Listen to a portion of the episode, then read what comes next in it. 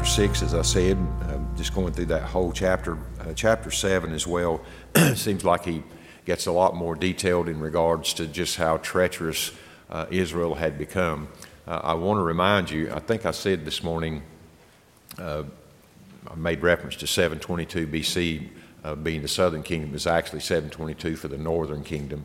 Um, I had those two dates in my mind. I was talking Southern and Northern Kingdom, 586 for the Southern Kingdom when they finally fell. Um, but they both ultimately went into captivity. And I'm, I'm convinced that part of the reason for Judah uh, and their fall was that they were not they were not mindful of the prophet's messages to Israel. Uh, they had an example and they were witnesses to Israel's fall, uh, yet they persisted with the same mentality uh, or, the, or the same mindset uh, that produced that fall in Israel's life. And as I was sharing this morning, uh, I really do believe that um, Israel's struggle and also Judah to some degree was that they, they minimized particularly the sacrificial system. Um, God ordained that, and as I said this morning, very specifically uh, so that it might foreshadow what would be the ultimate sacrifice in which His redemption of His people was rooted but they seem to have forgotten its, its typolo- typology and accepted it as the theme.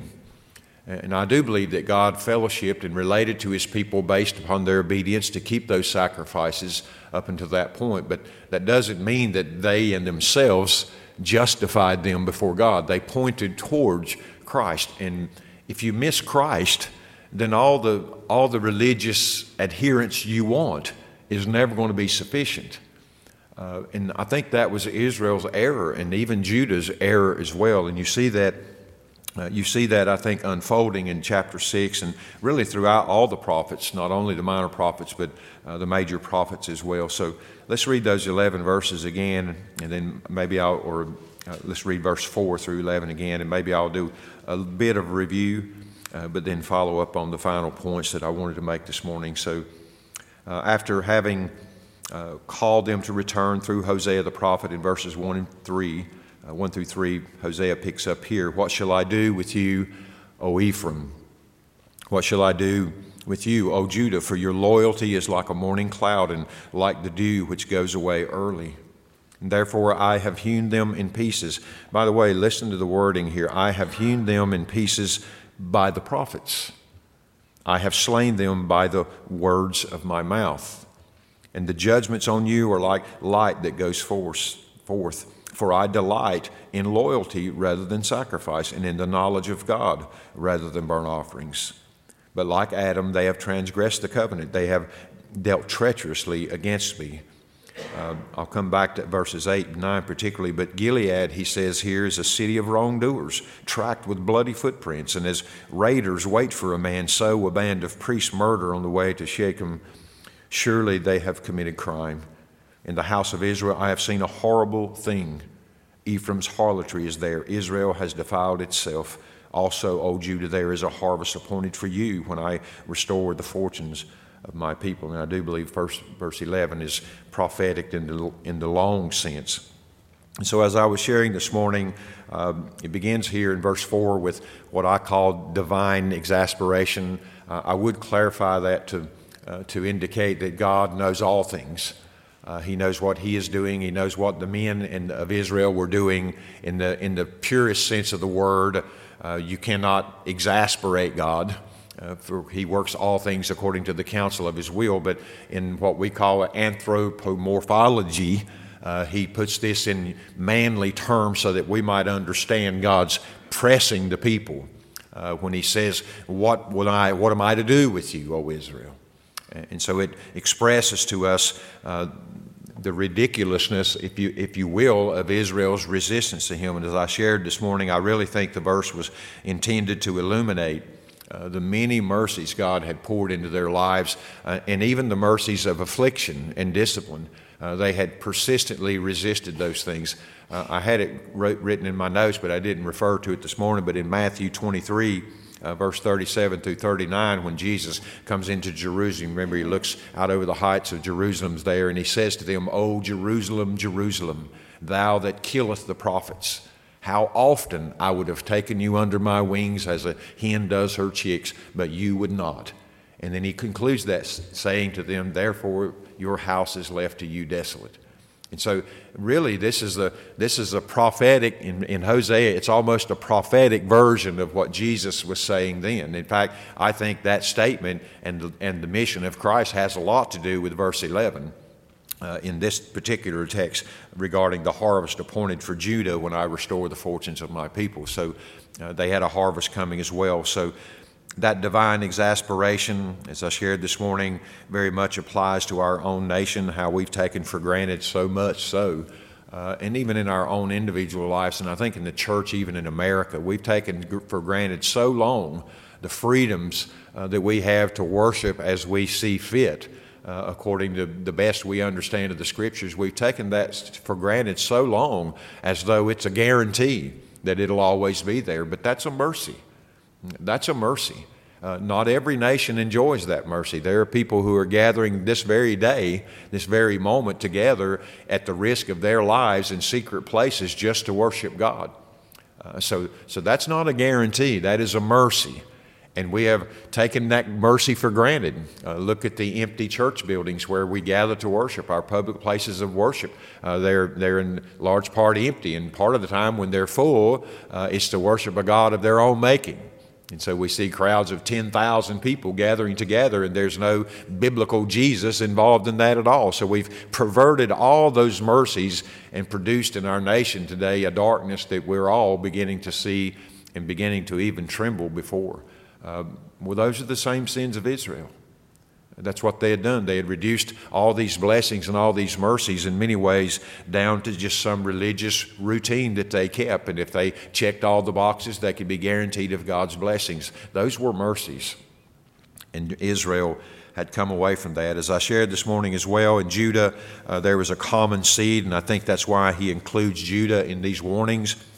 Uh, to me, uh, that was the most, the most piercing for me as far as application in terms of America, uh, the church in America today, uh, is that we need to really be mindful of what, what judgment God brings upon another people.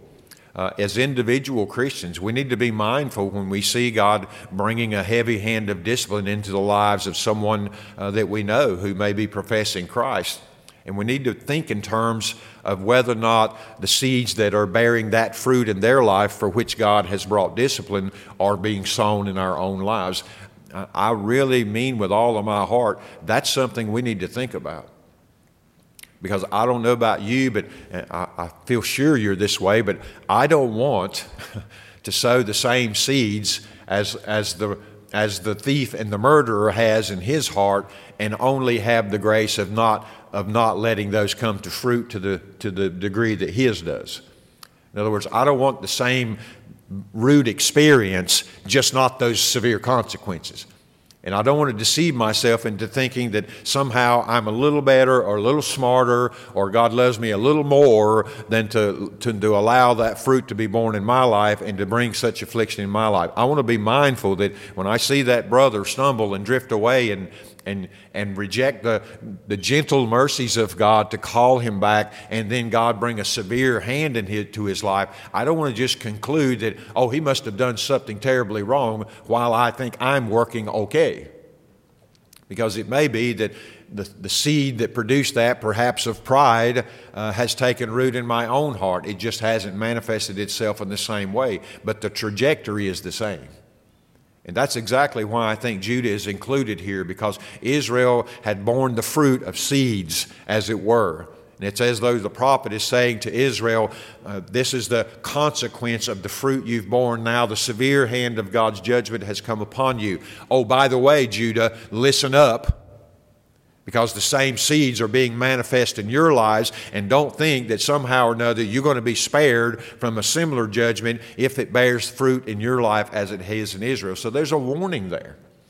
And that's a warning in our lives as well. Certainly, when we see a professing Christian go away from God and, and endure the heavy hand of God's discipline, uh, we ought to pray for them. We ought to lift them up in prayer. But at the same time, like I was sharing this morning as a kid, we ought to tremble We ought to do a little self examination to see if whether or not the seeds that produce that in their lives are present in, a, in an earlier form in our own lives. And I said pride because I think pride in its largest, in its most comprehensive definition is the enemy of everybody in this room. And I mean pride to going down to self sufficiency, self determination, self aggrandizement, self centeredness. That is the root of pride that, that will take root in all of our hearts, the one that we are so most vulnerable to falling to. Well, that's, if that seed produces an arrogance which brings about a blasphemy and the heavy hand of God upon a, in a life, uh, I have to question what those seeds will bring about in my life. How will they be manifest in my life? And so, it again, for me, uh, that drives me back to the cross and to the desperate need I have for the mercy of God in my life so that those seeds not only will not take root, but that they will never bear fruit like that as well. So I spoke this morning in regards to that. Uh, verse 4 got into this, and there was a lot here. Uh, I think you could probably preach a sermon or a series of sermons on the issue that he brings up in verse 4, which was their, their wavering loyalty. Um, there's so much involved in that loyalty. Uh, it helped me to think of the word in terms also of devotion, of consecration, of, of obedience, of dedication. That's what was fainting and fleeting in their lives, and it was fickle. Uh, it, would, it would be there one moment and be gone the next. And it seemed to be, um, their passion seems to ride upon whether or not they're particularly comfortable in that particular situation. As I shared this morning, though their sins were many, these were only evidences. Though were only evidences of the lightness of heart and mind with which they honored the terms of their covenant with God. In verse 7 again, he says, like Adam, they transgressed the covenant. Uh, that seems to me in our generation to be a point of emphasis, is that it is not enough to deal and handle the things of God with lightness of mind and lightness of heart. Uh, I don't do too many jokes, but I remember thinking years ago uh, with the Bible open and in a pulpit is not a really good place to be a comedian. Uh, what we're dealing with is far too weighty to, to diminish in that way. It is literally everything, even saying tonight, it is literally a life and death matter for all of us.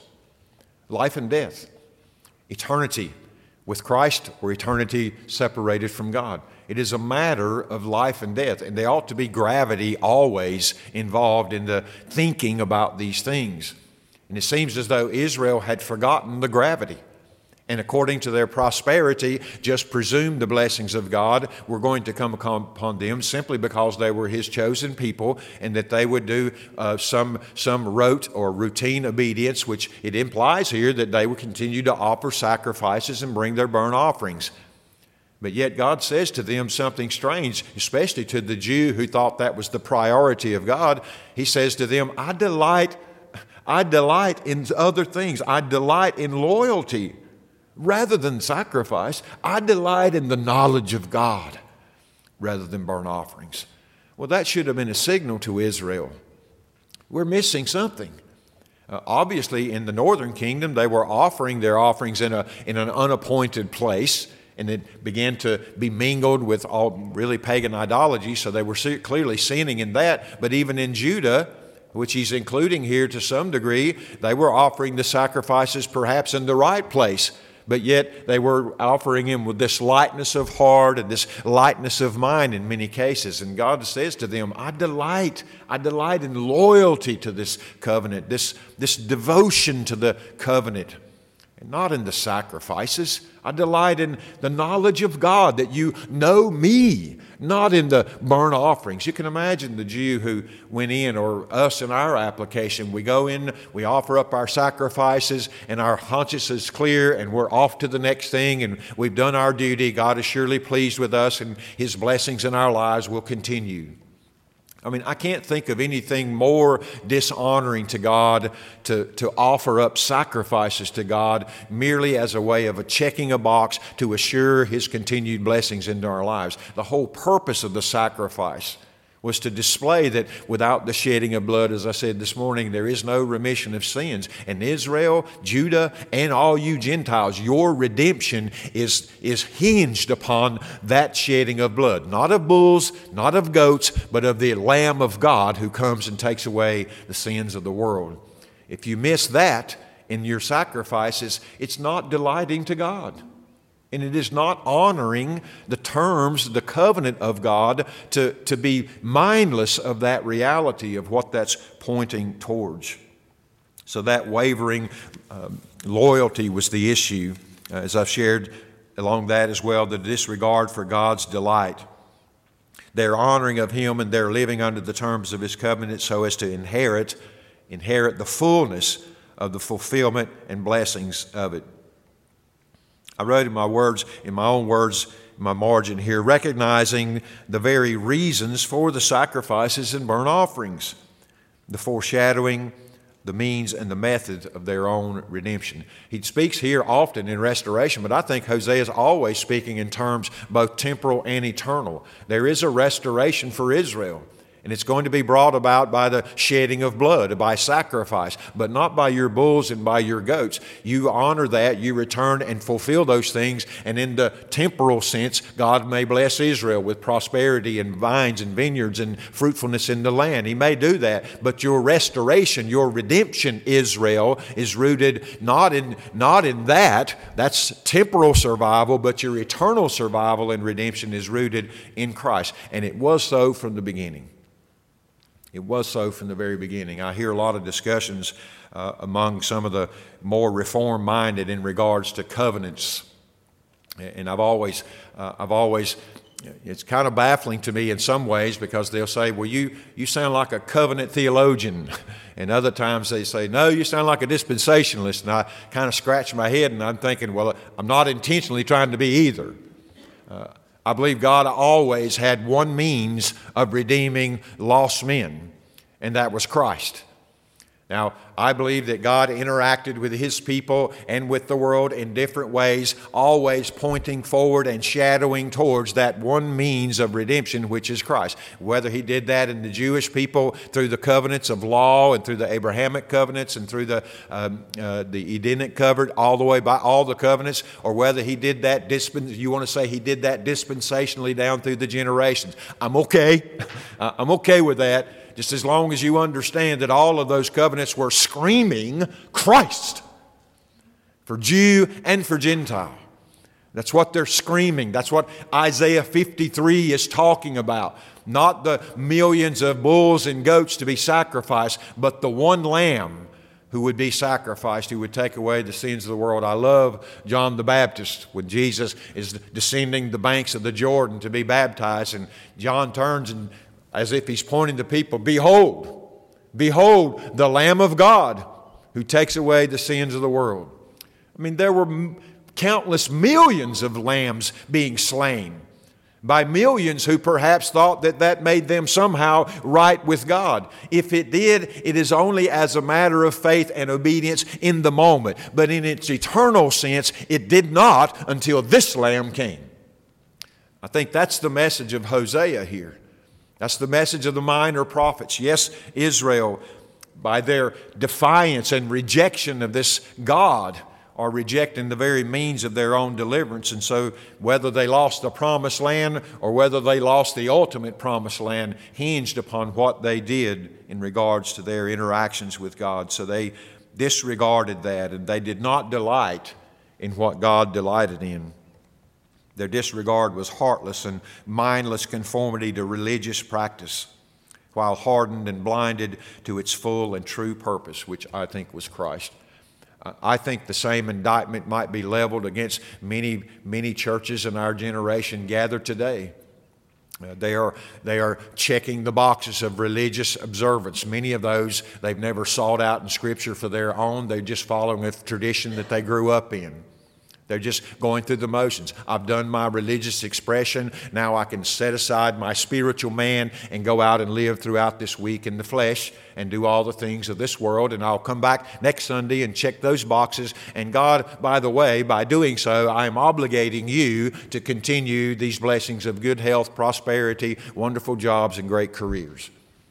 Um, that, that feels to me to be almost blasphemous because it takes so lightly the mercies of God. It assumes that God is going to be satisfied and your debt for your sin against an infinitely holy God being paid for if you just do the right thing every day and every week and every Sunday. Uh, I, I, my heart breaks for people who are caught in that deception. As I mentioned this morning as well, the transgression was like Adam's in a lot of ways, uh, mainly in that what he gave up or what he gave away in terms of the covenant. For Adam, the cost was Eden, provision, purpose, and life. For Israel, it was the promised land, provision, purpose, and life. And as I shared this morning, what it was to Israel is essentially what it is to us. Uh, to, to reject that is essentially to pay the price, to give up life as well. So, tonight, just to conclude in verses 5 through 7, and then 8 through 10, and then verse 11 is finally, I just want to look at their affliction and the root. In fact, he picks up uh, with the word therefore. So after he says verse 4, he says, therefore, or I will. Here's a good help for you. When you read that word, you can also say, for this reason, or for this cause. That's what he's meaning here. So Hosea is saying, or God is saying through Hosea, therefore, this is why, because of this, I have hewn them, and then I have slain them. Very aggressive words, uh, very harsh, severe words. Certainly, he had disciplined them. Certainly, there had been times, in fact, the very blessing at the time of Hosea was as they were prospering. So, that itself was a testimony that if you are my people and I have, I have obligated myself to care for you, and you have obligated yourself in this covenant to act and behave in a certain way towards me. And so my mercies have been poured out upon you, but yet you take those for granted. You think that they are your deserve simply because you identify as the people of God. As a result of that and a result of their resistance, he uses this harsh terms, uh, certainly the judgment that was coming upon them as hewn and slain. Literally, I think truly, and also metaphorically. I say metaphorically because he says here by the prophets and by the word of my mouth, which was spoken by the prophets. So there is this disintegration. We've heard that word. I like that word. There is this dividing of the people of Israel, uh, not only uh, in the nation, but as a spirit but because of this, because you have taken for granted these things, and because you have not desired loyalty and desired rather, and because your loyalty was fading and fleeting like a cloud and like the dew, because of this persistence in this, then I have hewn now, I have brought this, this severity into your life. And certainly it was going to be literally, ultimately, in their judgment, in their captivity, but also metaphorically by bringing the Word of God to them, this severe condemnation and judgment that we read about. Uh, it's funny to me because there's something in me, in my flesh, that worried about preaching through the minor prophets because I worry that the people of God will say, it's just too heavy. You know, you're beating us down. We want to be encouraged and lifted up. And so there's a reluctance to preach the severity of God because I don't want to discourage people. But listen, unless you understand the severity of God, when we move away from God, you won't appreciate the mercy of God that rescues us from undergoing the severity of God. And the book of Paul tells us clearly that these things happen to them for examples to us upon whom the end of the ages have come. So, so when you hear heavy and severe preaching and judgment from God upon sinful people, His own people or those outside the Jewish people, when you hear about that, as a Christian, rejoice. Rejoice because such wrath was due you.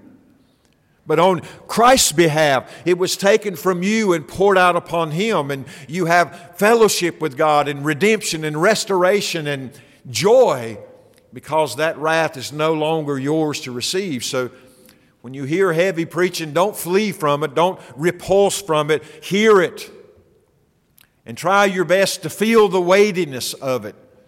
And that seems to be what Hosea is trying to communicate to the people with the severity of the language. And it was true, as I say. He's not making empty threats here. So the Lord says to Israel, I have hewn them in pieces. Reminiscent of verse 14, where he says, in chapter 5, where he says, I will be like a young lion to Ephraim and a young lion to the house of Judah. I, even I, will tear to pieces and go away.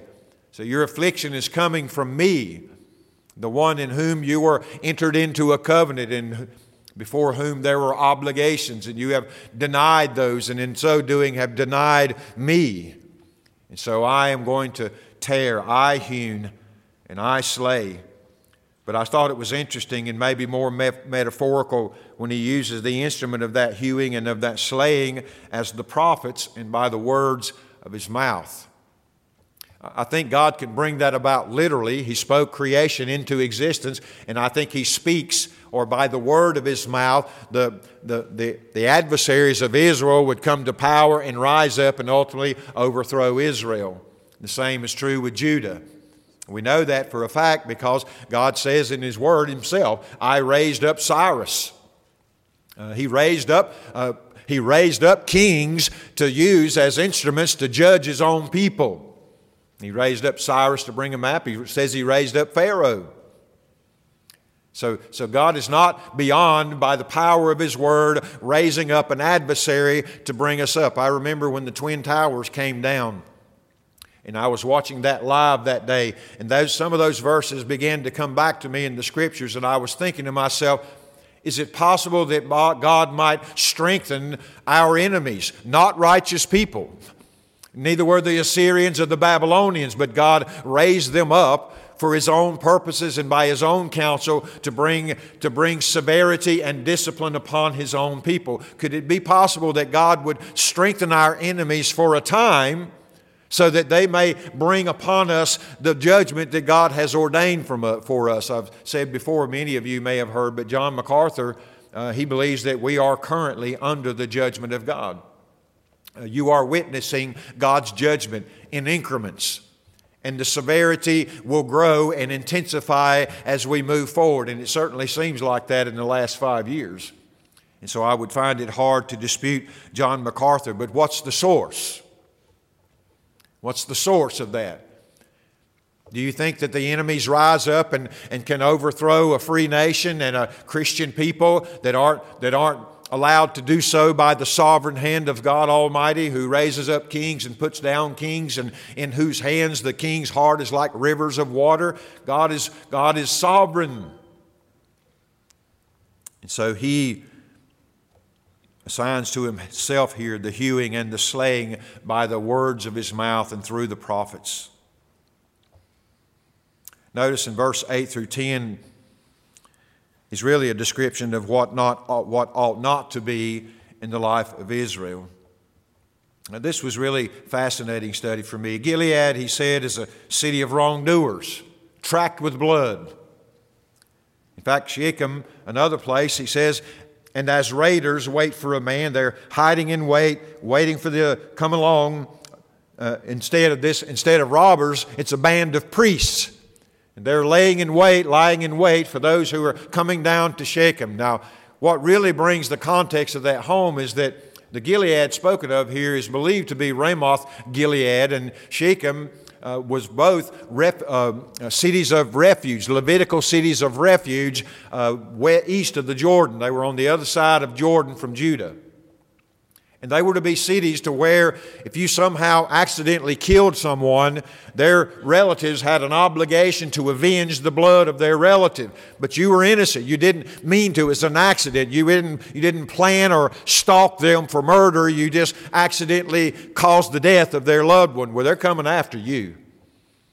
As a matter of honor, they're coming after you to take you out. And God had assigned these cities among the Levites to where if you were in that situation, you could flee to that city and they would protect you there from the avenger of blood. And you could stay there. My, my understanding is that you could stay there until the high priest in the year that you came there uh, was there. They would actually have a trial, and if they ruled it was an accident, you could stay there and be spared from the avenger of blood all the way until the point to the high priest that was over your trial until he dies. And then you could go back to your home free. And so they, this is a place, think about what he's saying here. Gilead Ramoth Gilead was a city of refuge from which, from which the, the blood guilty could come and flee for preservation. It was a place of protection and guarding against the avenger. That's what it was to be, but what has it become? Full of blood. There was to be no blood there. It was, a, it was to be a bloodless city. It was a city that would guard against the spilling of blood. And you ran there to keep your blood from being spilt uh, in revenge for an accidental death you might have caused. So when you came into the city, the last thing you would be expecting was a blood in the city, much less tracked with blood. You see what he's saying here? That's how far you've gone, Israel. You're, you're like that refuge city that ought to have been a place where there was life and peace and joy and comfort and safety and security. You have become this place that rather than being that, it's filled with bloody footprints. That means there's blood everywhere and you can't walk without walking through it. And everywhere you go, you track it. It's as if Gilead, that city of refuge, had become like that. Shechem was a similar place. And what does he say? It's become like a band of priests hiding out on the road down to Shechem. And when the refugee comes and he seeks refuge there in the, in the, in the city of refuge, the priests that ought to be ministering in that city of refuge jump out by surprise and murder him in the street before he even gets there. That's a serious indictment. I mean, and you wonder why the severity and the hand of God is coming down so heavily upon Israel, all that they were supposed to be in the world. God's witness, a vessel for the display of His glory. his prophet, the people of His prophecy of a coming Messiah with whom even the Gentiles would see the light. All the blessings and all the privileges that they had in their choosing and what they ought to have been they were not at all. Not only had they fallen short of that, they, had living, they were living in a way contradictory to all of that. He mentions here as well, sort of summarizing verse 9, when he says this, he says, Surely, surely they have committed crime.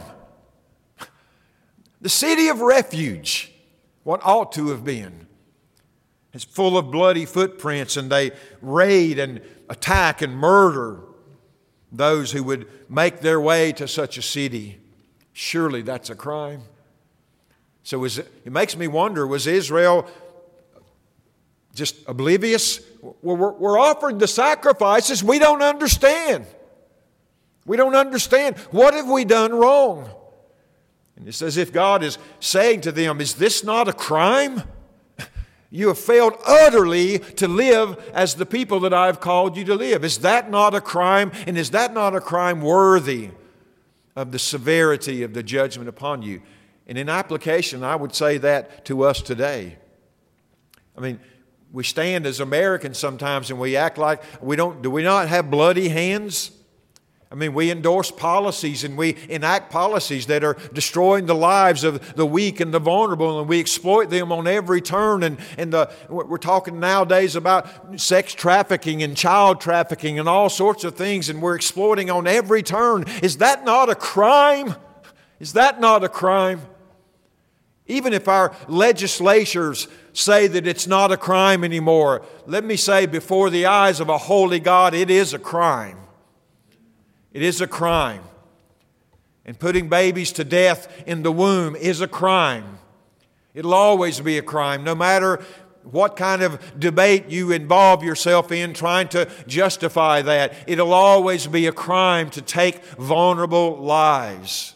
And we just remembered Sanctity of Life Sunday, but it's as equally a crime to exploit the vulnerable, whether they be poor or whether they be uneducated or ignorant in some way, to use them, to exploit them, to increase one's own gain. It is a crime.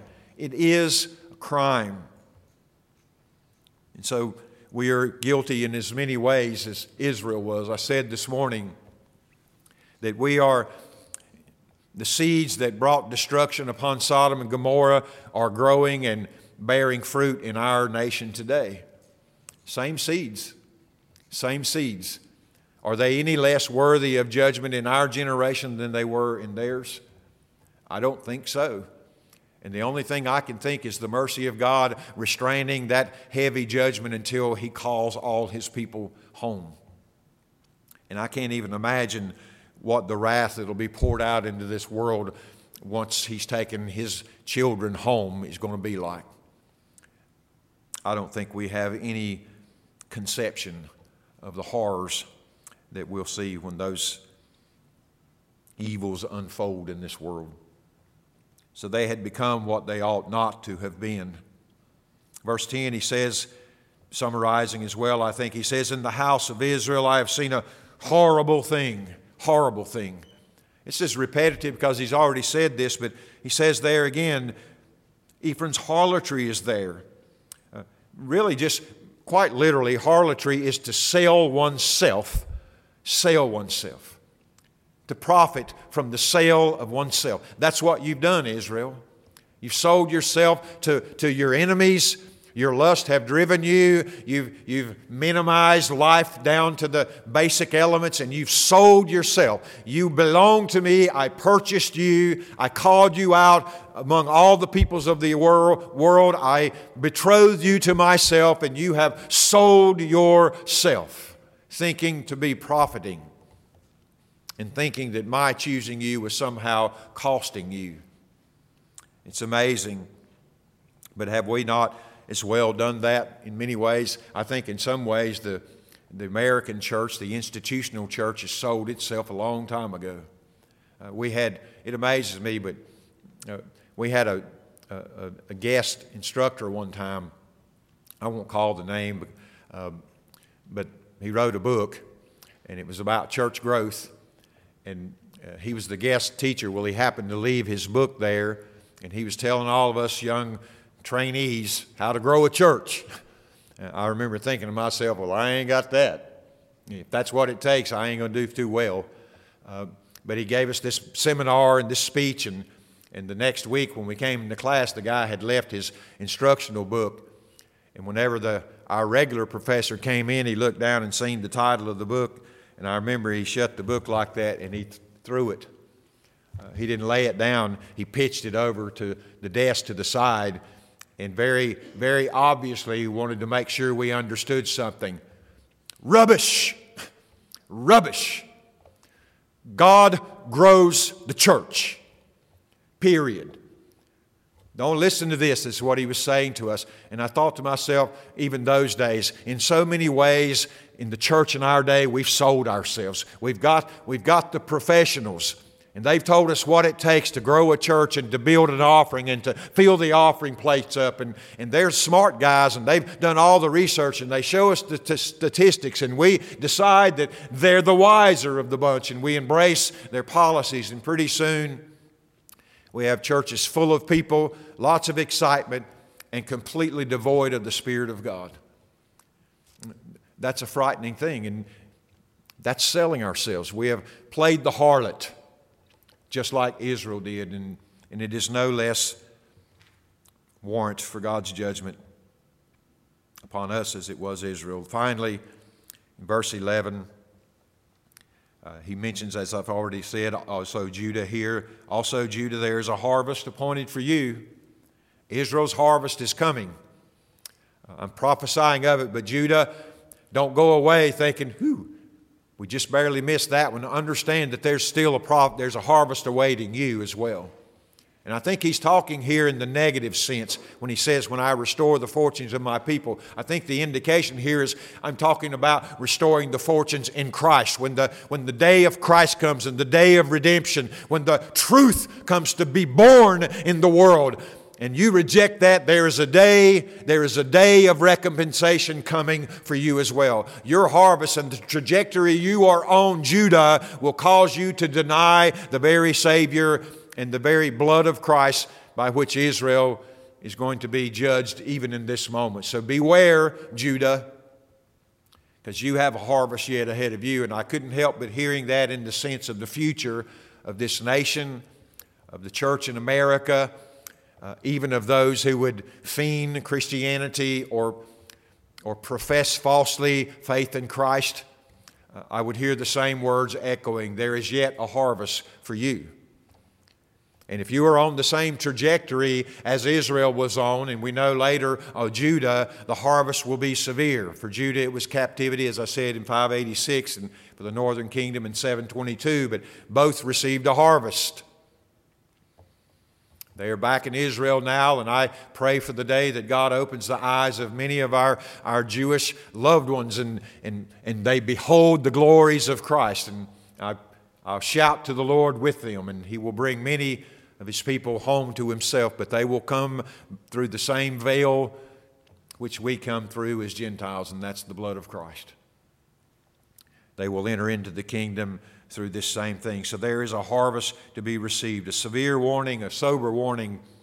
Uh, for the church, I think, in America, and for America sitting on our laurels, thinking that somehow our Constitution assured uh, that we would be a successful nation. No, it didn't. No, it didn't. It was our, it was our faith in God which, which assured that we would be a nation to begin with. And our founding reflected that faith in God. So it's not the abolition of the Constitution that'll rob us of our freedom, it's the abolition of our belief in God. And we see that happening at a breakneck speed in our generation today. And so if America falls, it won't be because her Constitution was, was, uh, was faulty. It'll be because her people turned away from the God who founded her. And we would no longer be a beacon of light in the world. So for America, we've got a harvest to be received. We've got a harvest to be received someday. And for the church, uh, there is a harvest for us as well if we're on the same appointed, uh, same trajectory as Israel. So stand with me tonight. That's sort of the conclusion. Um, as I said, next, next Sunday or Sunday night, uh, chapter 7 gets even heavier, uh, more severe, uh, but bear it. Uh, humble ourselves, reflect upon our nation, our own hearts, the condition of the church today, and like me, when I'm preparing, feel the weight of that. Uh, it, it, it's weighty. In fact, it makes me at times just want to just Lord, I don't even want to say this. I don't even want to speak this. It is so hard to hear and so hard and terrifying to contemplate. I'd rather just not talk about it. But every time the Lord says, talk about it, feel it, consider it, and rejoice in the grace that you have in Christ. Because without that, uh, you and I have a harvest yet to reap. And we've been sowing to the whirlwind, we'll be reaping uh, we'll be, if we've been sowing to the wind, we'll be reaping the whirlwinds. Father, we thank you for your word. Lord, I thank you that you are not a weak, mushy sort of God that accommodates himself to, to us along the way. Lord, you are not demanding righteousness and then tomorrow winking at our unrighteousness. Lord, you are not raining fire and brimstone upon Sodom and Gomorrah while you wink and think lightly of the same sins in our nation and across this globe. Lord, I thank you that you change not, for if you changed, we would have no hope. But Father, I thank you that you are God and you are eternally God. And Lord, I pray for the this country. I pray for the church in America. I pray for this church. I pray for everyone here, and myself included, Father, that we would not deceive ourselves into thinking that the same seeds that produced apostasy in Israel and Judah later will not produce the same in us. In order to help us to be ever mindful of what we allow to enter into our minds and our thinking and our thoughts, and whether, whether in the world through media or social media and all those things, Father, help us to be mindful of what kind of seeds that we're sowing. Father, we thank you most of all for Christ and the cross. Lord, the longer I'm a Christian, the longer I read your word and study your word, the more I realize how central Jesus himself is to all things. Lord, how central the cross is and how central the suffering is. There is no other name truly given under heaven by which men can be saved than that which is given, which is Christ. Lord, this is true. And we know it to be true, and we know it more fully each day of our Christian lives to be true. And so, Father, I pray that we would hold fast to the cross, hold fast to Christ and His righteousness, and not of our own, but His. And Lord, we trust that as we hold to Him, you will be faithful to bring us through all the way to the end into your presence. Father, bless those who've come tonight. Father, I pray that you would minister in their lives daily and as they go through their work week, that you would bring yourself to their consciousness, their awareness frequently and often throughout the week. That in the slightest and the most mundane of tasks, they may think of you and think of your glory, think of your mercy, think of your love. We ask these things in Jesus' name. Amen.